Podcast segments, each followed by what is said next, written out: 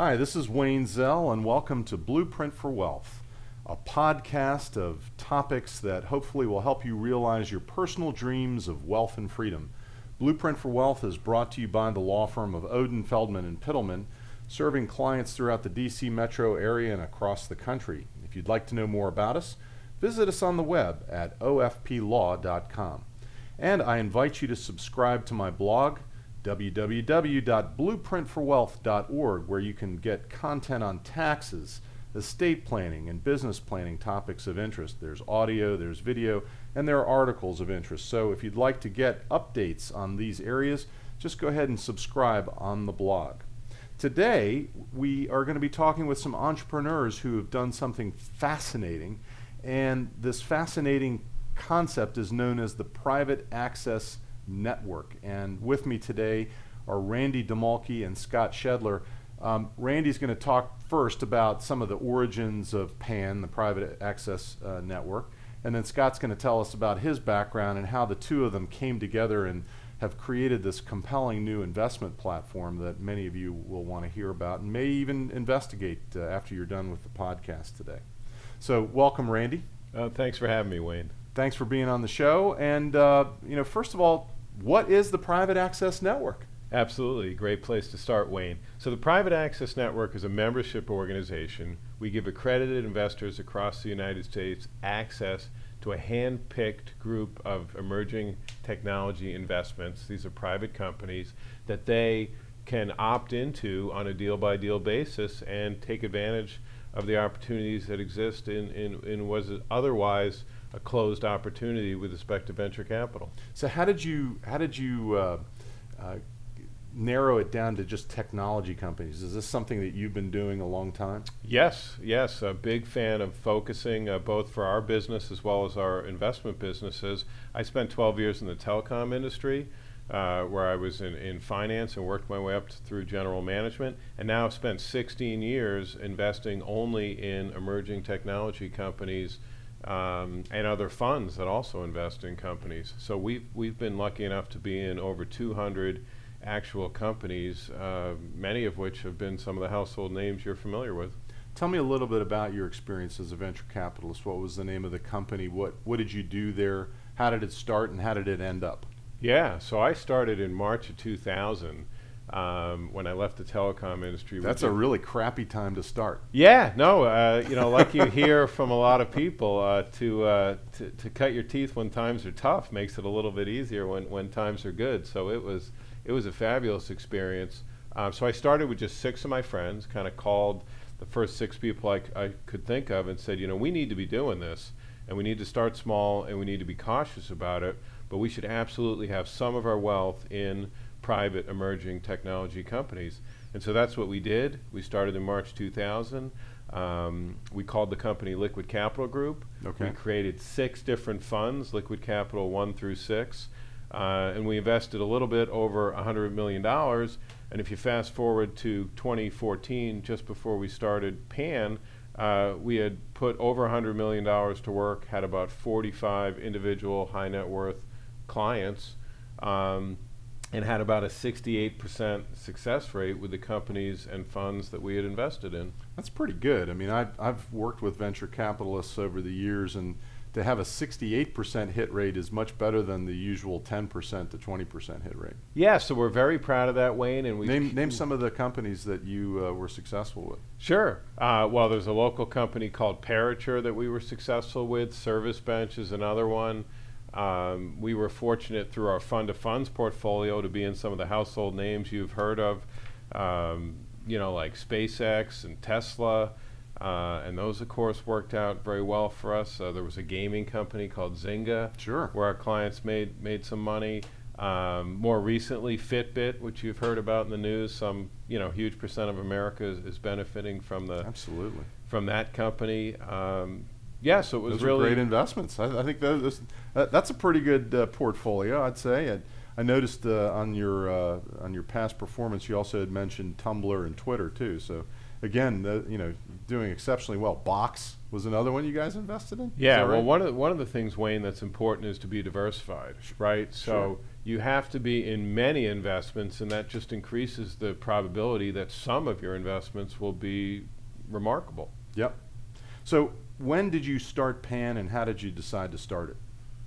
Right. So we started thinking about PAN in late 2014. Uh, Scott and I put this together. Uh, in 2015, we launched in a soft mode, kind of to test the waters with some of our more, you know, uh, uh savvy and loyal liquid capital customers. And then in 2016, we rolled out the website, and I would say we're we're now what's called uh, ready for prime time. Mm-hmm. And um, I mean, I know a lot about what investors get into because I do a lot of investing for a lot of my clients as well as you know I act as trustee of trusts and things like that. So I I get to see some of the opportunities out there in the venture capital world and um, what distinguishes you know private access network from the typical venture capitalist that is early stage uh, in the investment in technology. Sure. Well, I think there's two sides to that coin. Uh, the first side is the investment side. The second side would be the customer-facing experience. Uh, Scott can talk about kind of the customer experience, but okay. on the investment side, essentially, you're getting our you know tens of years of experience and track record and success and and just knowledge of how to do this, right? So if you want to become your own venture capitalist, you, you can do that. We're not here to train you as to how to become your own venture capitalist. But if you want to tap into the experience, the tens of years we have, the thousands of contacts we have in the venture capital industry, and most importantly, you want to benefit from our extremely tight filter when we look at these opportunities, that's what we're offering to our members. And it's a, it's a great complement to your public equity investing or to an angel fund uh, where, where you're frankly going to roll up your sleeves and get way more involved than you would with PAN. So, how do you guys find deals?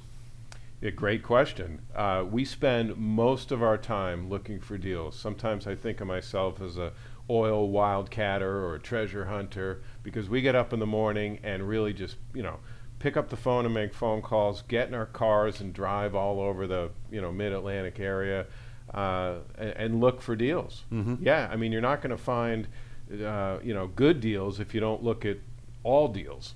And what's the typical investment size that you're looking for?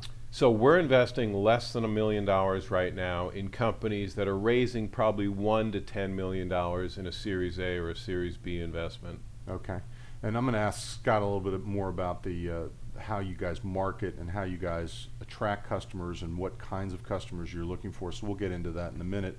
But um, are there requirements? Are there technical requirements to be a PAN member? I mean, can anyone join PAN, the Private uh, Access Network? Yeah. So there's no. I wouldn't say there's technical requirements other than you. You know, you should be really excited about the opportunity to invest in emerging technology companies. There's really just one uh, regulatory or legal uh, requirement, if you will, is that you have to be an accredited investor.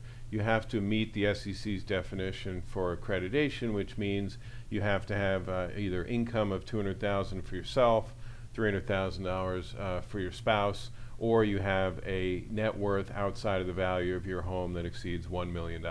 Yeah, it's important to remember, listeners. Uh, it no longer includes the value of your home. They changed those rules a few years ago, and it makes it a little tougher to be an investor. But if you are an accredited investor, you can become a subscriber and an investor in the uh, private access network. Yeah, that's another thing that we've done that's a little bit differently. It's a two step process. First, you join PAN, and that's how you kind of get under the tent and see everything that Scott and I are doing. And then, only as a member of PAN are you allowed to see our top secret deal flow and potentially participate uh, in a deal that you think is a good fit. You enter the cone of silence. Yeah, of absolutely. You enter the cone of silence. That's right. You're on the inside. All right, so we're gonna we're gonna transition over to Scott, but uh, give him a little chance for the uh, for the spotlight. But uh, are there any last thoughts you want to share with us on Pan, Randy, uh, before I uh, switch over to Scott? No, I would just say, you know, we're looking forward to uh, talking to anyone who'd like to potentially be a member, and um, we're real excited about what we're doing, and we hope uh, people share our, enthus- our, enthusiasm. Okay, Scott, it's your turn, and it's Scott Schedler, who most recently uh, was with Motley Fool. But tell, tell us a little bit about your background. Where did you come from, and what have you been doing the last 15, 20 years? Well, thanks uh, so much for, uh, for having us, Wayne. Yeah, Absolutely. I'd, I'd, be happy to tell you about that. So, yeah, I started my career with GE Capital, where I spent about uh, 16 years growing up in uh, in GE's finance organization. Uh, primarily, I was a divisional CFO for uh, a variety of businesses of GE Capital. And I left there in 2001 at an exciting time for the, uh, for the internet uh, to, uh, to, to join a place called the Motley Fool. Uh, I would say my eyes were uh, about a half open Uh-huh. in terms of what I was coming into. It turns out that we needed to significantly restructure the business um, as a re- result of a lot of things that were going on in, in the internet businesses at that time. Right. There was a, a bubble bursting, in case you don't you didn't remember. So Man, we- I was right in the middle of it, right with ya? you. I was working for an internet company. I was a general counsel and CFO of an internet company at that time, and uh, got out just in time, so it was good. Yeah, so you know what we were going through. Oh, yeah. So we ended up flipping the model from advertising to subscription. Turns out that uh, a, a membership-based business model is much more resilient uh, than an advertising-based business model. I agree. And uh, we, we grew that from a standing start of zero members to, uh, uh, well, I'll just say th- this, this information is somewhat private, but several hundred thousand members uh, today. So Absolutely, I'm Yeah. a member. I'm, I, I love the uh, the service. I think it's fair to say that it's the world's leading online stock advice uh, platform. so you left Motley Fool. What did you do after that? Well, I left uh, Motley Fool. Well, you know, we built the business to a to a, uh, a very successful outcome for for our, our, our investors, uh, a number of which were venture capitalists, uh, and so to so to some extent, um, the Motley Fool really gave me the romance of the combination of business and investing. Um, and I, I retired from Mot- the Motley Fool after having uh, accomplished a lot there in uh, the fall of 2013. Knew that I wanted to help uh, small businesses, small emerging growth businesses become more effective. Um, and I was fortunate enough to meet Randy, uh, who was doing exactly that uh, with a uh, venture capital fund. And uh, so we started looking at small businesses together and actually invested in one called the Trip Tribe, um, which Huh. we did in the fall of uh, 2014. Um, and then we talked about it and said, hey, we ought to formalize this partnership. What is Trip Tribe? The Trip Tribe is a, a really fun business. Fun. Excuse me. The Trip Tribe is a really fun business. Uh, it's it's a social travel business, Uh-huh. um, and unlike uh, airlines and hotels, the social travel industry has been virtually untouched by the internet. Um, so You- they're- they're- Would they- you would you say TripAdvisor is not a social travel site? Well, it's a it is it is a social network of sorts, but it does not it, it does not facilitate group travel. Gr- oh, so this, this is about is a group, group travel. travel. Yeah, That's it's a really group cool. travel company. That's right. So you guys invested some some of your money and some of uh, Scott's money and some of Randy's money. You guys put your money Yeah, Randy and I put in a, um, a fair amount of our personal capital uh, to to work at the Trip Tribe, and then we decided, hey, we ought to make this a, a more formal thing, and we decided to form the Private Access Network, largely out of uh, the, the like-minded thinking that went into investing in a, in a company like the Trip Tribe. So how how is just as an aside, how is Trip Tribe doing today? The Trip Tribe is doing great. Uh, so since uh, so in 2015, they grew 16 times over how big they were in 2014, Wow. and right now they're growing about uh, 70% a quarter. Okay, so we we talked a little bit about uh, how to become a PAN member and a little bit of the technical requirements. Tell me about the customer facing side of it. There's there's a website. Tell us about the website. Well, the website is uh, suitably privateaccessnetwork.com, uh, and you can go there and you can find out pretty much everything you need to know about us. Uh, you can find out Randy and my bios. Uh, you can find out uh, our investment philosophy and process. You can find out all the benefits of- becoming a member, which we can talk about a little bit. Yeah, let's Uh, let's let's do that. yeah, so- how do you become? Uh, you know, you become a member. You you have to fill out some paperwork. You got to go through some documentation. But um, what is the cost of becoming a member, and what do you get in return? What do you get in exchange? Yeah, so I'll, first of all, I just want to say that the choice of our name, Private Access Network, was very intentional, and I'll focus on access for Okay. now. So the, you know, I think there's a lot of um, glorious outcomes for uh, for venture capitalists. How, however, for most accredited investors, they, they simply don't have access, and so we designed Private Access Network to be accessible to the, some 8 million households uh, of, of accredited investors that only a few hundred thousand of which have ever had access to, uh, to private deals. So we, Okay. we so we, we, we tried to um, make it make it as easy as possible for folks to join. We have a low membership fee of two hundred forty nine dollars a quarter, and and for that you get to the opportunity to invest alongside Randy and me in any of the deals that we decide to put our own money into. So two forty nine a quarter, and you, what what do you see as a result of being a member? Do you see the the deal flow? Do you guys uh, basically vet various deals and then put it up on the uh, on the website through a member access? Yeah, uh, absolutely.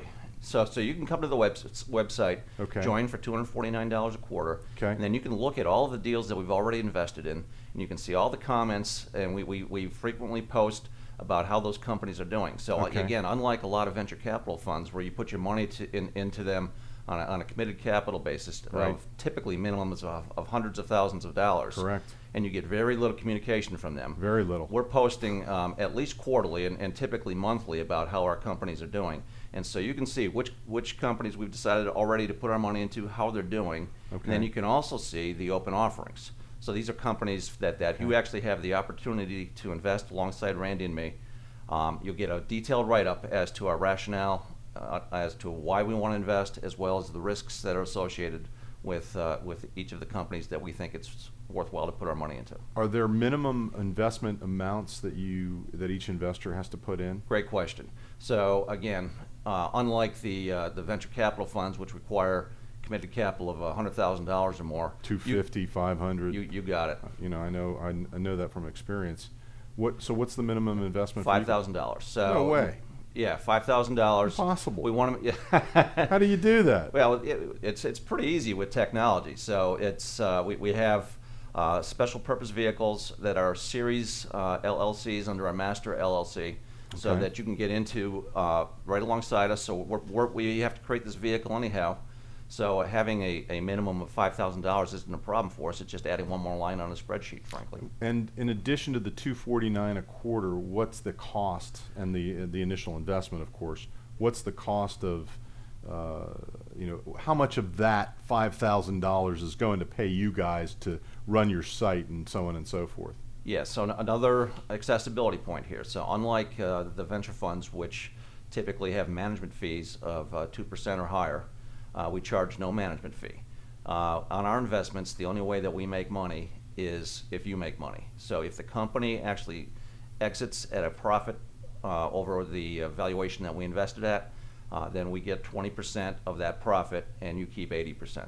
But we So- only, but if, if, they, if there's a loss, we get nothing. So one key distinction between you and the typical private equity fund or venture capital fund is it's not a two or three and twenty, it's a zero and twenty. It's a zero and 20, that's exactly right. And the only ongoing cost is the two hundred forty-nine dollars a quarter, or about thousand dollars a year to participate. That's correct. Okay, That's correct. not a bad deal. Not a bad deal. Tell me some of the investments that you guys have made so far.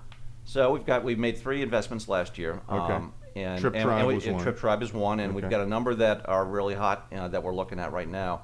But the three that we made last year were the Trip Tribe, which is up 16 times over over in 2015 over 2014. Uh, there's a company called APX Labs, which aims to, uh, to to do for industrial workers with smart glasses what the uh, what Google this- Glass? what Google Google Glass and, and I think Sony has a, a product and there's a couple other uh, manufacturers of smart glasses, um, but they want to do for industrial workers with, with smart glasses what uh, what the smartphone did for knowledge workers. Okay. And um, and they've got a, a really impressive roster of customers, including GE, Boeing, Tesla, um, ExxonMobil. Wow. Um, yeah, it's it's a good group. And that, And the, and what the third, the the third, one? third Yeah. uh, business is a company called Street Shares, which is um, an online peer-to-peer small business lending uh, business uh, that has a unique marketing model uh, in two ways. One, the uh, the actual platform is auction-based, which uh, helps the businesses ensure they're getting the, uh, the lowest possible rate that they can get. Sure. And then the second thing is they are marketing through affinity. So oftentimes the, both the borrowers and the lenders are of, of the same affinity. And, Okay. and primarily right now they're going through military. It turns out that 15% of small businesses are run by veterans. Awesome. Yep. So you're, you're accomplishing two goals. One is you're, through this company, you're helping uh, facilitate lending, but you're also f- helping veterans uh, because that's a significant population. That's correct. What else do you want to tell us about Private Access Network and what else do the listeners want to know? Well, again, it's a, it, we, we actually believe that um, private investing is a superior way to, to generate wealth. Uh, we believe it's not accessible to, to most folks, and- and we're trying to overcome that.